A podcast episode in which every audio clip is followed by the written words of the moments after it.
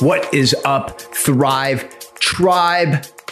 Welcome back to the Thrive University podcast. I am your host and Chief Energy Officer, Jeremy Abramson. And my oh my, am I excited for today's show with the one and only Keith Ferrazzi. And I had heard a lot about Keith's work and his powerful presence on stage, speaking to massive organizations, companies, and events. I watched his TED talk and I was just so impressed by this man's knowledge, but also more importantly, his intention, the way that he operates on a day to day basis. And I was able to really witness that when I met Keith in person in October 2020 on an ayahuasca retreat with One Heart Journeys. And I have so much respect and admiration for this man, and I'm so honored to have him on the show. And for those who don't know, Keith is a number one New York Times best-selling author of Who's Got Your Back and Never Eat Alone. And his newest book, Leading Without Authority, is also extremely transformational. Keith is a frequent contributor to publications like the Harvard, Business Review, Wall Street Journal, Fast Company, Forbes, Fortune 500, and all of the other publications like that. Keith's 20 year history of transforming C suite executive teams has made him an agent of transformation and among the world's greatest and most sought after coaches. So I'm so excited to bring you this conversation with the one and only Keith Ferrazzi. Jeremy, thanks a lot. I was looking forward to this. Yeah, brother. I really appreciate you taking the time. And just to provide a little context, we met at the One Heart journey in October back in Mexico. You were one of the people facilitating.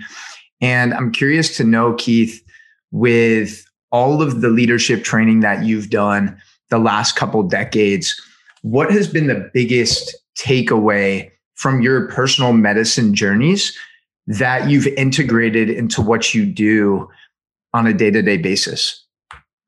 Wow. That's a lot. Um, it's interesting. The other day i curated a list of the of the things that i've done in my life that have given me the greatest growth and advancement.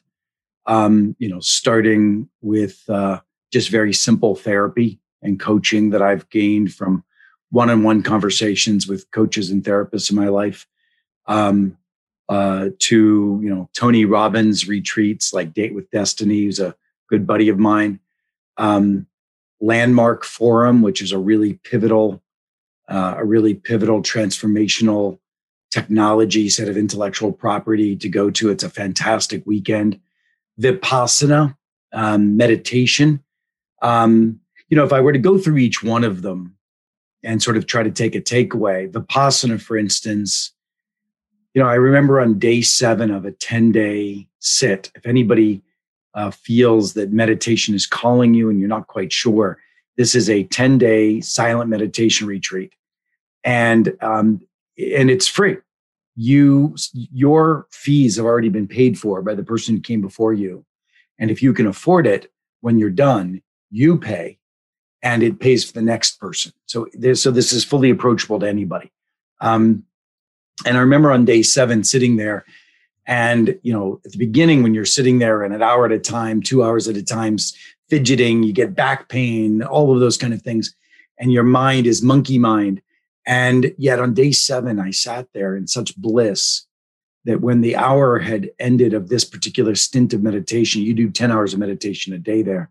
Um, I didn't want to leave. And I sat there through the break into the next one hour sit. And it was the most blissful I've ever been. Um, you know, I used to, you know, when I was growing up, I had a lot of, lot of uh, drama and tumult in my life. And I used to always think, you know, what should I do if if it all gets just too much? Yeah. You know, and unfortunately, some people choose to take their own lives. Um, and for me, I always used to say that I would I would go to Fiji you know, somewhere. I'd just go to a beach. You know, it's like shit. If if everything I've ever dreamed of isn't going to happen, if everything falls to shit, then at least I'll just go and I'll sit on a beach somewhere and live a meager existence. That was always my that was always my pull the ripcord. But on day seven, sitting there, um, I realized that there's another place I can go, which is in myself. And and even though I don't have a daily meditative practice, I wish I did. I've not not given myself that discipline. I I know because of that moment, I know that there's a place that I can always go inside of myself to find peace.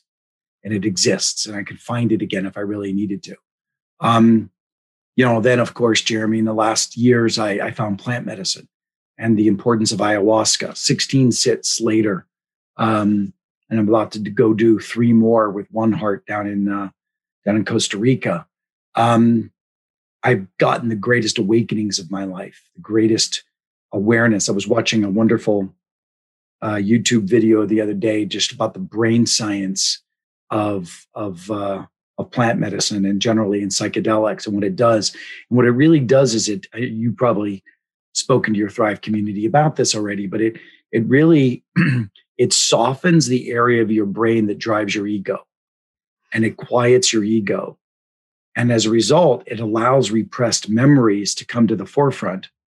Because what happens is your ego has tamped down challenging memories of your past that you don't want to deal with but that instead you create these hacks around them of insecurities and personality disorders and and avoidance but then in a in a journey it quiets the thing that was tapping them down keeping you safe and then allows these things to come to the forefront so you can deal with them and and soothe them. So um you know listen i think i've always been a seeker. And you know i just i just ripped off a few of the things that i've gone to in my life including you know i didn't mention spirituality and prayer. Um, and all of these things have brought me you know my first reaction to your question and i'm going to get back to it here and when you said what have you learned the most i'd probably say what i've learned the most is chill the fuck out mm-hmm. and to be the best leader possible get out of ego get out of self bring your inner self to the forefront, your authentic self. And that allows you to really see truth, which I believe if you are guided by truth, you'll you'll have everything you want in life. Wow, I appreciate that, Keith. And sorry, that yeah. was like eight minutes long. I from the first question. I apologize. No, that's that that that's exactly why I love podcasting. I know I'm doing a good job if I speak very little. And my intention is to really just hand over the mic to you. And um, I'm curious to know, uh, first of all, I think it's really important that you mentioned that you tapped into these other modalities before plant medicine, because oftentimes I think people hear about some of these quote unquote miracles that happen you know, whether it's psilocybin or ayahuasca, and people think it's going to be the magic pill that settles everything and solves all their problems. But you really have to implement these other practices, whether that's movement, nutrition, you know, stillness. So I really appreciate you mentioning that. And I'm wondering, you mentioned ego, you mentioned the default mode network. And just based on what I know about you, you know, going to Yale, Harvard Business School, I think you were the youngest CMO at a Fortune 500 company when when uh, you got that offer from Starwood. And I'm curious to know how much of your identity was tied into all of that external success uh, and the titles and, and the accolades. If you don't mind speaking about that. Yeah, yeah, yeah. Like I said, when, when we were talking in advance, everything's on the table. Um, I would say when I first went to Date with Destiny uh, with Tony Robbins, there's a wonderful segment of his work where he asks us to ask our, ourselves the following question What is your primary question? What is your primary question? And what he's asking is, What's the question that drives you? And often that question that drives you is not, How can I be happiest? Um, for me, it was, What are they thinking of me? What are they mm-hmm. thinking of me? and, you know, I would say that, of course, as a result, the accolades, the awards, um, they are so important to us. And interesting, you know, I know as you do, some of the most successful, well respected leaders in the world, many of whom, you know, I just mentioned a moment ago. And it's so interesting how so many of us are still driven by that primary question. That question of what are they thinking of me? Or um, am I good enough? And the reality is that that's our greatest work. Our greatest work is to is to soften those self-critical questions in our lives and to begin to shift those questions to the things that really bring us um, the most happiness you know like you know am i happy? Or uh, how can i be of service? How can i help? Um, and curiosity you know into other people um, i think there's a great opportunity for all of us to begin to shift away from externalities into you know into probably why god put us on this planet in the first place more more directly mm. and where do you see where do you see your role going you know working with some of the top leaders in the world at some of the biggest companies what what do you see that trajectory like and and do you find yourself being more fulfilled by the work you're doing now as opposed to uh, five, ten years ago. Now that you've had now, now that you have this whole new set of tools uh, and perspective, and then I'd also love for you to touch on the psychedelic division of coaching that you recently tapped into. Yeah, thanks. Um, well, I, I, think there's three questions embedded in and what you're asking. One of them is I'll sort of look, uh, sort of take a timeline of it. The first question is, um, you know, am I really fulfilled now doing the coaching that I'm doing based on who I become? 100%. I mean, as I, I had a session on Friday with a company that everybody would know the name of. And, um, and, and we work with the executive teams of these companies. We, we sit with the CEO and the executive team over a period of time once a month for anywhere from two hours to a day. And my job is to coach them to be their best, and I created a word for it, their best co elevating self. Co elevating self, a group of people committed to a mission, but also committed to each other's success, but also committed to not letting each other fail, to feedback and criticism that's respectful, that wrestling ideas, pushing each other higher, making sure that you're giving each other feedback not only on ideas but also on each other's competencies which is really mm. core to the ego to be able to get a group of individuals critical and and and and supportive of going higher. So that people when i use the word critical it's a critique. It's it's not eviscerating and it's not demeaning. It's just elevating. So we work with this construct. We have a very a very specific methodology that we use that we teach our coaches to deploy to these companies. But then, most importantly, we teach these companies on how to adopt the coaching for themselves.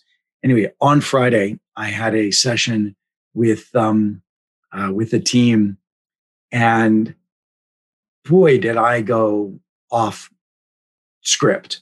Um, we have a very distinct methodology, but I was just feeling the need for a shift here, and I and I trusted my heart and I went directly to, first of all, the CEO and asked for permission to, to be very direct and candid to both this, indiv- this leader's team and then to this leader themselves. Um, and we got really raw. I mean, we got really raw. There were people screaming at each other, being childlike in their insecurity, people were triggered. But at the same time, my job was to hold this together and hold this kind of conflict in, in, in, in an opportunity not to be fearful of it and run away, which is what the leader had previously been doing. Mm-hmm. But we hmm. got it out. We got the we we got the smelly, stinky uh, elements that were in the shadows of this company. We got it out, and my job was to is to move them through it to a place of forgiveness. There's a wonderful chapter in my new book, which is called "Leading Without Authority," um, that basically puts all the responsibility back on each and every one of us. There's not a mm-hmm. single one of us that isn't responsible for the world around us um, if we take responsibility. And so the chapters really focuses on a wonderful AA saying called "It's all on you, it's all on me," and it doesn't mean that I'm not doing it in community. It means that I don't abdicate responsibility for constantly mm-hmm. moving and elevating the people around us. So I created this word called co-elevation.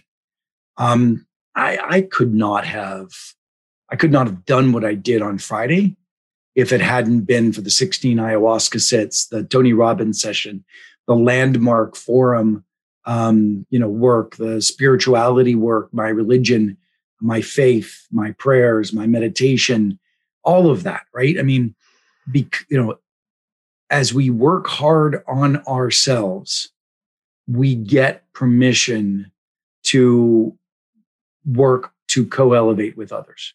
Mm. Collaboration, coaching doesn't happen until you really, really look inside and say, what's my part? Constantly, constantly, what's my part? And that's the most difficult thing for us to do.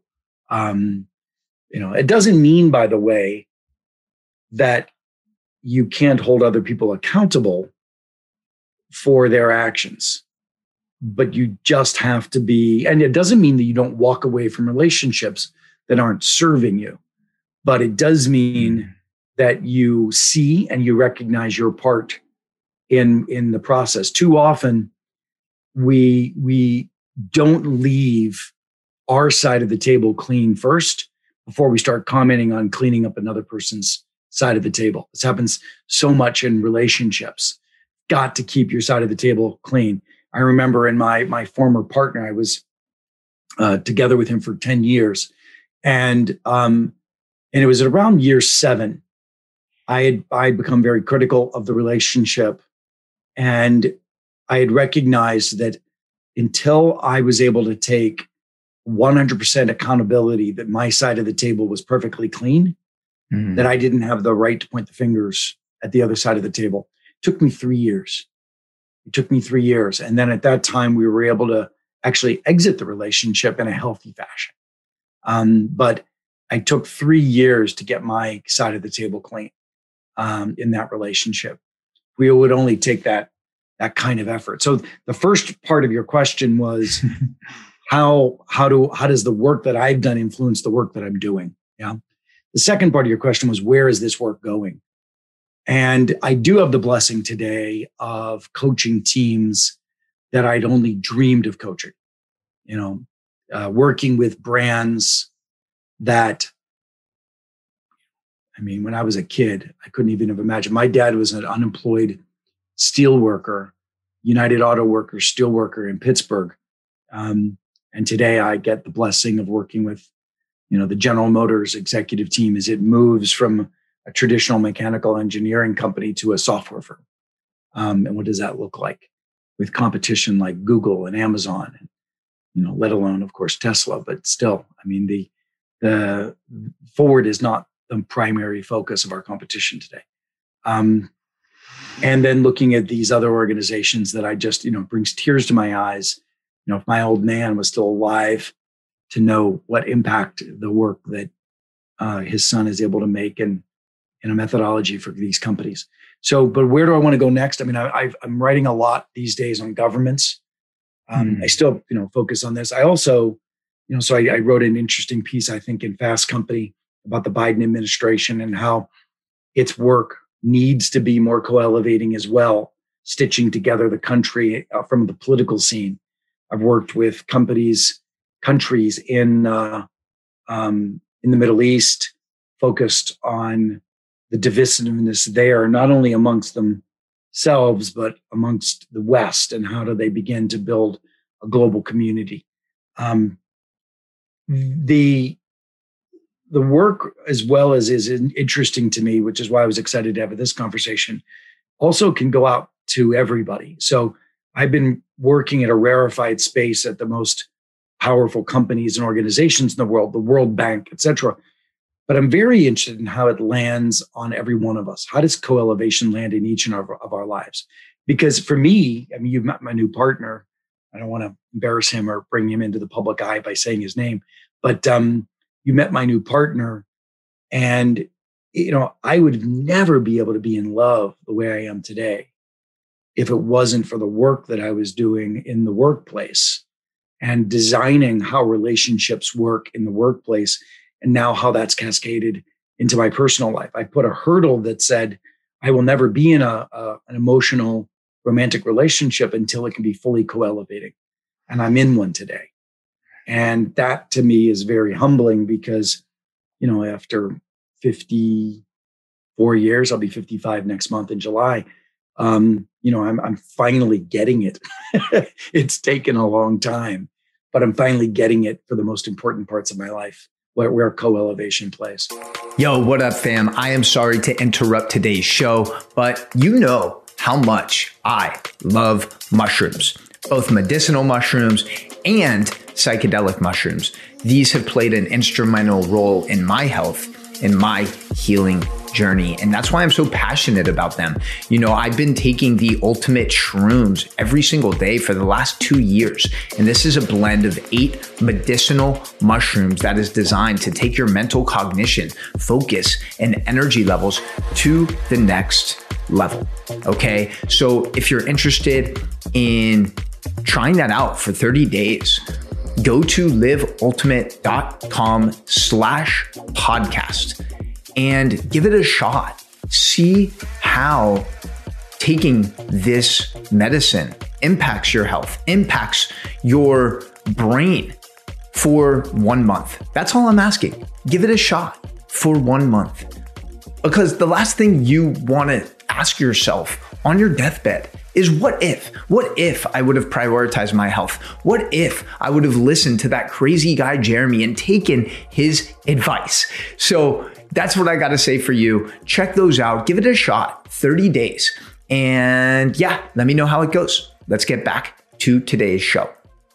I love that. And it kind of segues into something else I wanted to ask you, Keith, because you are always up to something new. You're always building, you're always growing the business, always building the brand and the team around you.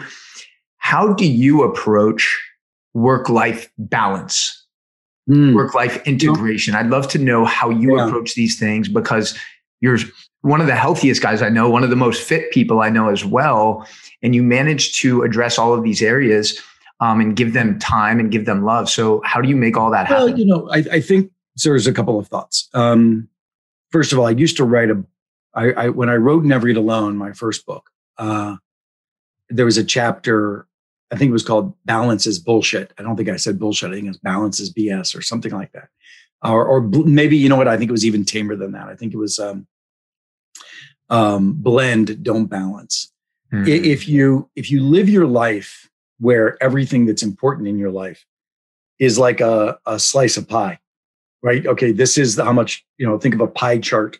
This is how much time I'm putting to physical fitness. This is how much time I'm putting to mental well-being and and um, and spirituality, and this is how much time I'm putting to to work, etc. Um, you can never get bigger than a piece of pie. Something's mm-hmm. got to give. Where if you live your life in a blended fashion, then you, they the pieces of your life can start to overlap and expand. So, you know, last week, uh, you know, I, I asked my business partner who runs. You mentioned to me the uh, the new group we just started called Greenlight Psychedelics, which is coaching the burgeoning psychedelics industry on where it's going and its leadership teams. Um, I I um, I took all of the work that we've been doing in large organizations and how to coach an organiz how to coach a team into transformation. Mm-hmm. And I've done I've given it to a partner in the middle market so that we can now coach any company um, of, of reasonable size with a scaled coaching model with multiple coaches that I now have that are at all different price points. Um, I charge a certain price point that is really only affordable or approachable to the most wealthy and successful companies in the world. But then my team can do that in now the middle market. Mm-hmm. And I've I've also started um, something as I mentioned to you, Greenlight Psychedelics. I believe that the burgeoning psychedelic industry is going to be transformative for mental well-being, mental wellness, um, transformative to disease states like depression and others. And I want to make sure that we get it right. Um, back in the 70s and 60s, the psychedelics industry did not get it right. And I don't think there's a threat to doing it harm like we did back then, where we took an incredibly powerful molecule that could truly rewire the brain in positive ways. And we turned it into a political, liberal, free love advocacy platform. And I'm not judging the decisions um, or the politics of anybody, and and nor am I in the in the, what I'm saying revealing my own. But what I'm saying is that this precious molecule, which is so powerful for PTSD, depression, and just general uh, uh, emotional well-being, that it was politicized, and it didn't need to be. And we're not going to do that today. And I'm going to make sure that we work with these companies.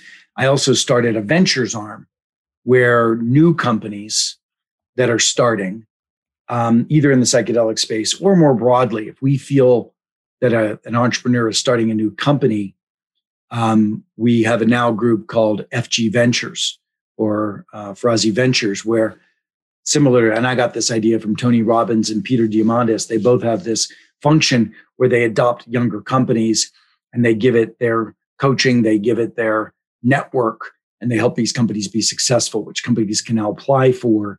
And we've been doing that as well, which has been really exciting. So, yeah, I guess I keep busy in that way. But really, the question is, if there's a if there's a precious set of intellectual property, like how do you bring co-elevation to a team, and how do you bring the, all of the books that I've written, first from Never Eat Alone to Who's Got Your Back to Leading Without Authority, and the new book that'll be coming out relatively soon, which is uh, competing in the new work world focusing on this new principle called radical adaptability and how do we build radically adaptable organizations.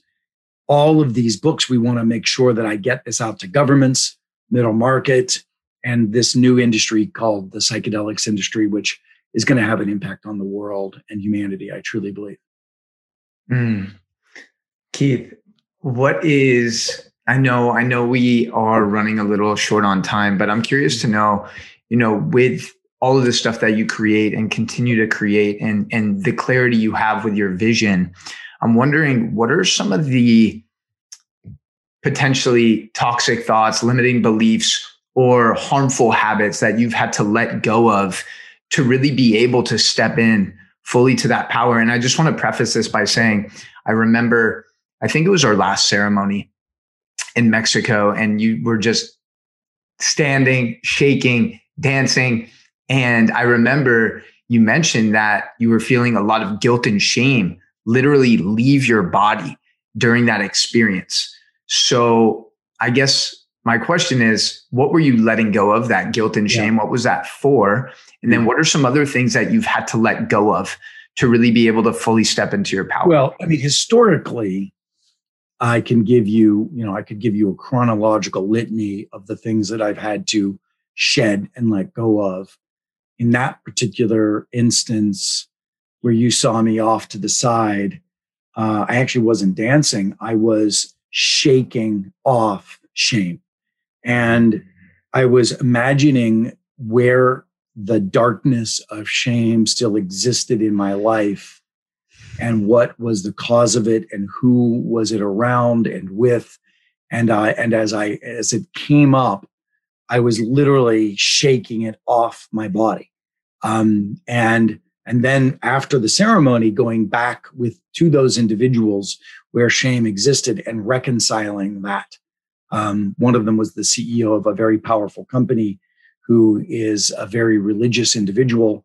Um, you know, I happen to be a very spiritual Christian myself. Um, but I had been less than transparent about my sexuality with this individual. I wasn't lying, I just wasn't revealing. And I, there's just there's no place for inauthenticity. I didn't. I used to think that because a lot of people in the in the spiritual, uh, religious right realm are drawn to my teachings. Um, they're born from the same kind of teachings of Christ and and Buddha and Muhammad. So it's not surprising to me that my work will be attractive to to those who who have a basis in religion. Um, you know, it's it really is all about service and generosity, and and the the challenge is I used to be worried that my sexuality, which I was ashamed of for a long time in my life, um, would get in the way of my ability to serve those individuals, and I don't want to have any prejudice get in the way of my ability to be of service. And so what I the way I would manage that was just not speaking truth.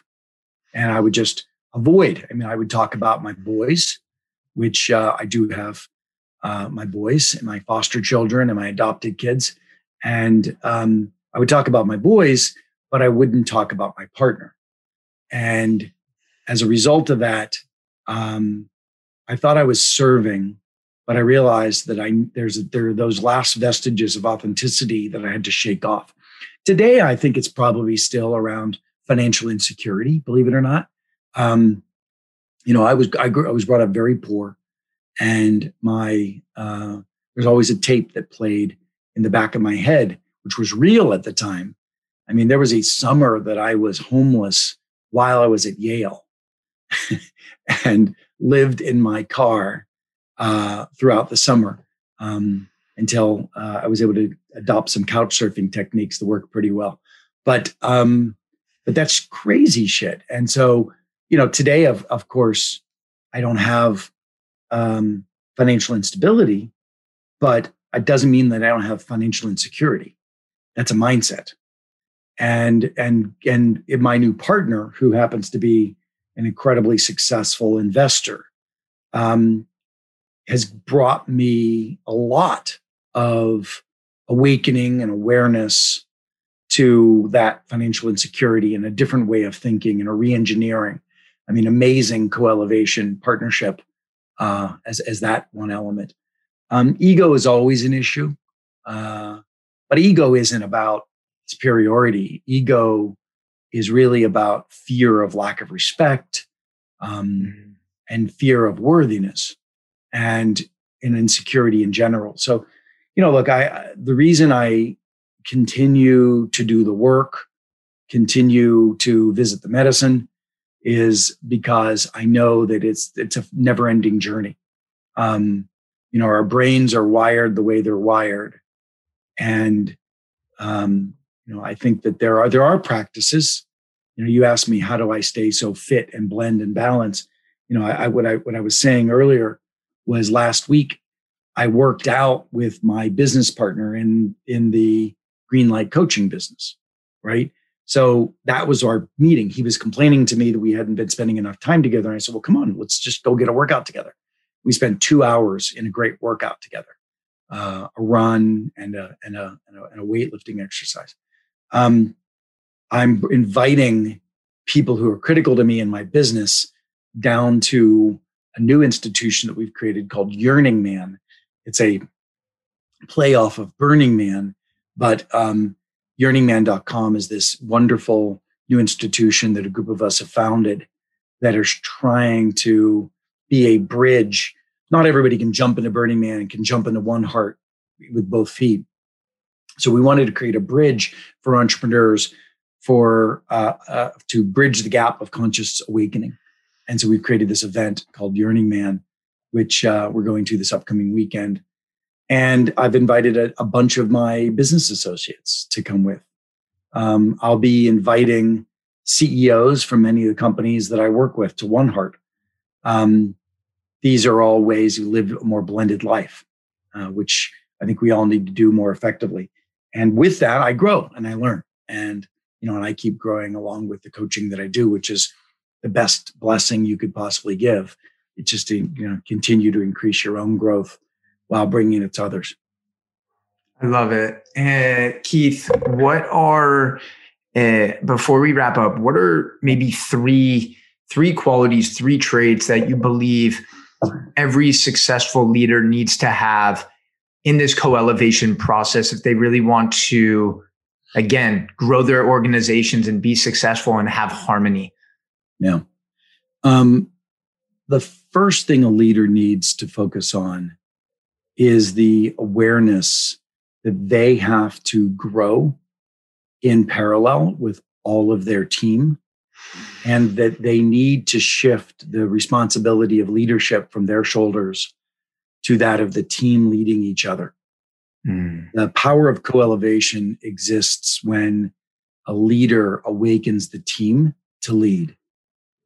And that is the definition of co elevation, which is committed to the mission, but committed to each other's success. And that's a different way to lead. I think another issue is the courage to go into the shadows and to pull uh, the, the, the stinky parts out of the shadow and into the light. Sunlight is the greatest disinfectant. And for a leader to have the courage to go into the shadows, pull things out of the shadows, and to begin to work uh, with them, that takes a lot of courage and takes a lot of humility because the leader created those shadows um, as well. And I feel that a great leader in the world today um, must elevate purpose, not just in their own mind, but constantly work to make sure that every soul in the organization and out through the value chain, vendor community, customer community, truly understands why, the purpose of this institution. And as a result, to have that be a motivator for for doing transformational things. You don't do transformational things off of normal motivations, a paycheck, um, you know, a product. You do disproportionately transformational things because there's a purpose. Um, so I would say those are those those are some of the ones that just pick up to me when I think about leading without authority, which is the new book. Um, it's very much about a leader shifting from traditional leadership competencies to team competencies, and particularly around co elevation. Mm. Thank you for that question. Final two questions. Uh, number one. I keep asking a final two questions. But okay, sorry, sorry. For real, great tactic. It's a great. All right, tactic. all right, all right. So, so uh, out of everything you've accomplished up until now in your 54 years, whether it's getting out of uh, poverty essentially in Pennsylvania to going to Yale, to going to the Harvard Business School, et cetera, TED Talks, three best-selling books, Larry King Live. I mean, is there one? Is there one or two of these moments that maybe stand out the most for you personally as maybe your biggest accomplishment? Uh, falling in love. Mm. Yeah, I've been waiting for it for a lifetime. And I have loved a great deal, and I, I love a great many. Um, a wonderful extended tribe that I care deeply about, but truly falling in love was something that eluded me, and it was only my fault. Um, I was with amazing humans and have met amazing humans in my path, but I I couldn't open myself to love until the work that I've done allowed me to do so, and I happened to to be in it today, which is what a great gift. I love it. Uh, and selfishly, my last question is as someone as myself, I'm 30 years old. I'm wondering what would be your biggest piece of advice to the 30 year old you? Hmm.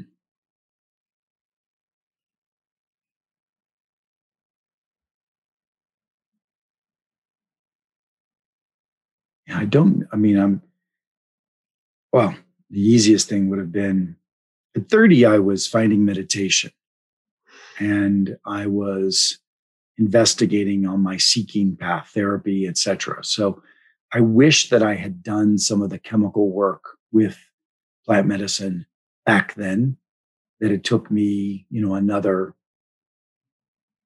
20 years to do. Um, that would have been the shortest path to where I am today, faster. Um, but I think I don't know if that's the that might that might be too much of a cheat as a quick answer. Um, I would say that the greatest advice I would have have at 30, which I'm not sure I was ready to take, which is, you know, you've got everything you need. You need to trust that. You've got all that you need to be successful. You've got all that you need to be happy. And it's not outside, it's inside. And that was the process that I wasn't really believing in at the time. I can definitely resonate with that. Uh, Keith, I just want to acknowledge you, man, for the way that you show up in the world. Um, you know, my experience spending that week with you was really profound and powerful. And I'm just really grateful to have you as a guide in this in this human experience. And you just continue to innovate and and push through boundaries and prove that the sky is not the limit uh, that anything's possible. And I just really appreciate your vulnerability and authenticity every step of the way, brother. Uh, where can we get the new book? And yeah, where well, can I mean, we connect with you? Where can we support you? Yeah, my team does a beautiful job of feeding a community of folks who want to be a part of this journey of co-elevation. So I would go a couple of places. The first place you could go is actually just to coelevation.com. We give a lot of cool stuff away there to entice folks to follow us and be involved with us. The only thing we really have to sell to you in the community, I think we developed a course or two along the way, but mostly it's uh, it's our books as they come out. We want to make sure that we get that intellectual property into your hands, so that if you follow us, then we make sure we feed that community and let you know when new books are coming out. Um, so, leading without authority can bought, be bought anywhere. Of course, uh, it's been a great seller, and it, I think it's going to be one of my best books. I'm really excited about it. But take a look at keithferrazzi.com. Ferrazzi Greenlight is my corporation. So that's ferrazzigreenlight.com. But I think the word that I just want you to think about is co-elevation, uh, coelevation.com, and, and, and bringing that into your life and let me be of service to you to help you find that in your life as I'm still, you know, looking forward to helping find it in my own. So a dear friend of mine passed away this past year. His name was uh, Tony Hsieh. Tony Hsieh was the founder of Zappos um, and founder of many, many things. He was such a, a curator and innovator. Um, but what he did was he awakened the world to how every human in the workplace has an opportunity to be elevated if they would tap into their own specialness. And that's what Zappos was founded on, truly founded on. And Tony, you know, invested in so many companies that were also founded on that principle, including one of my own um, he passed away. And my foundation has um, uh, worked with the the, uh, the Hsieh family and also uh, Tony's closest advisors and friends um, uh, in his life and in his business. And we've created the Tony Hsieh Award. And what I'd like to suggest for your community is a couple of things, if you don't mind. Um, if any of you is a leader that is deeply proud of something you're doing to elevate humans and help humans find their their greatest um, self and as a result that translates into productivity and business success um, then i would love for you to apply and what you would do is just go to the tony hsieh award.com the tony hsieh award.com and um, there's an application there It doesn't take very long. Um, and the winner um, will be awarded the Tony Hsieh Award at the TED conference. We're actually going to be voting on the winner at TED, and the winner will be invited to uh, hold a seat at TED and will be invited to hold a seat at the Summit Series. Think about all of the places that Tony walked. Um, this winner will be able to walk in his shoes and be welcomed as a thought leader as Tony was at all of these places. So we're very much looking forward to, and it can be any single individual that is doing something extraordinary with members of their team, members of their organization. You don't have to be Zappos, you don't have to be a major CEO, but you have to have cracked the code on something that we can all learn from. So, very much would look forward to, uh, Jeremy, if you don't mind, doing, treating, you know, beating the drum and and helping us get more and more applications in for the Tony Award, uh, Tony Hsieh Award. Um, we're going to be the uh, TED conference is only in uh, August this year, so we've got a we've got a call right now. The month of June is when we would ask you to submit your applications. It's a very simple application, and we'll be making our decisions on finalists in uh, in July, and then we'll be voting on them at TED. So anything you could do, Jeremy, to really beat the drum for uh, applications would be much appreciated. For sure. We'll put the link in the show notes, and I'll definitely uh, definitely push that in my stories on Instagram. And yeah, that's that's a great opportunity to honor honor somebody who made such a great impact. And I, I remember I can't remember the name of his book, but it talked delivering, about delivering happiness. Yeah, delivering happiness. Exactly. And and that company culture I feel like shifted the trajectory of so many other companies and organizations. So appreciate you, Keith. And uh, again, brother, thank you so much for everything you do. And um, I am committed to supporting you with the Tony Award and getting as many applicants as possible. Awesome. He's a great man. He deserves his legacy deserves to live on. Thanks, Jeremy. Cheers. Yes, sir. Mm, thank you, Keith. I appreciate you, brother.